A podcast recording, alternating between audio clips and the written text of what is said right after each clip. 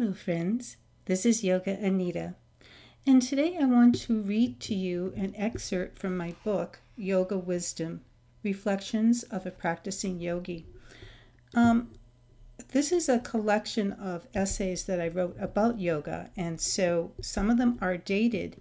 And the one that I picked up today was originally published in 2013 but it still resonated with me because of some recent events in my own life. So let me read it to you from start to finish. Benjamin Franklin said, The only things certain in life are death and taxes. This week I experienced two deaths the death of a dear aunt and the death of a brilliant mind. My dear aunt was inevitable, and though we will miss her gentle humor, her faith, and her, her artistic talents, she has been in declining health for a few years. That, coupled with the death of her husband a few years ago, put her passing in the blessing category. The death of a brilliant mind, however, was a shock and completely unexpected.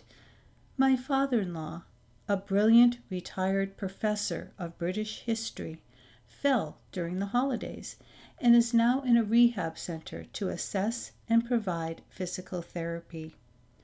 Though my husband and I had seen some signs of forgetfulness in past conversations, we chalked it up to the usual aging process and did not feel worried. So we were totally unprepared when we visited him in the rehab center. He is a person unknown to us now. Someone who had no concept of time and space, was confused about his surroundings and the medical personnel, and was babbling about things so foreign to us it was a shock and a mind opener. We are still reeling, trying to process how this could have happened and navigating through the aftermath of an uncertain future ahead. How will his illness progress? What are the options for care, medication, quality of life? And selfishly, how will this affect our lives and us? How does this fit into an essay about yoga? I really had to practice yoga breathing and principles when I was dealing with both these situations this week. I am grateful for my little yoga breaks I squeeze in and the asanas that provide opening, release, and clarity. I am grateful for the little things that provide a smile, like my dog, a good meal for sustenance, good friends for companionship, and Shavasana for total relaxation. I am ready for the certain and uncertain things in my life. So, as I said, this essay was published in 2013, and quite a few things have happened since then. I lost my own mother, and recently I lost my father as well.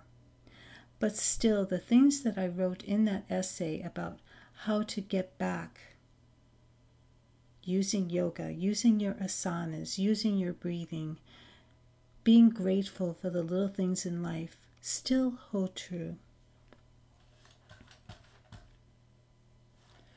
So I say to all of you, there will come times in life where you are going to need a little extra. Think about your yoga practice Think about the things around you.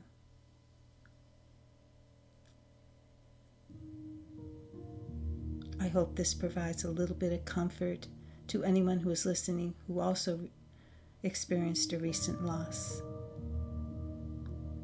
Until next time, peace and love to you. This is Yoga Anita.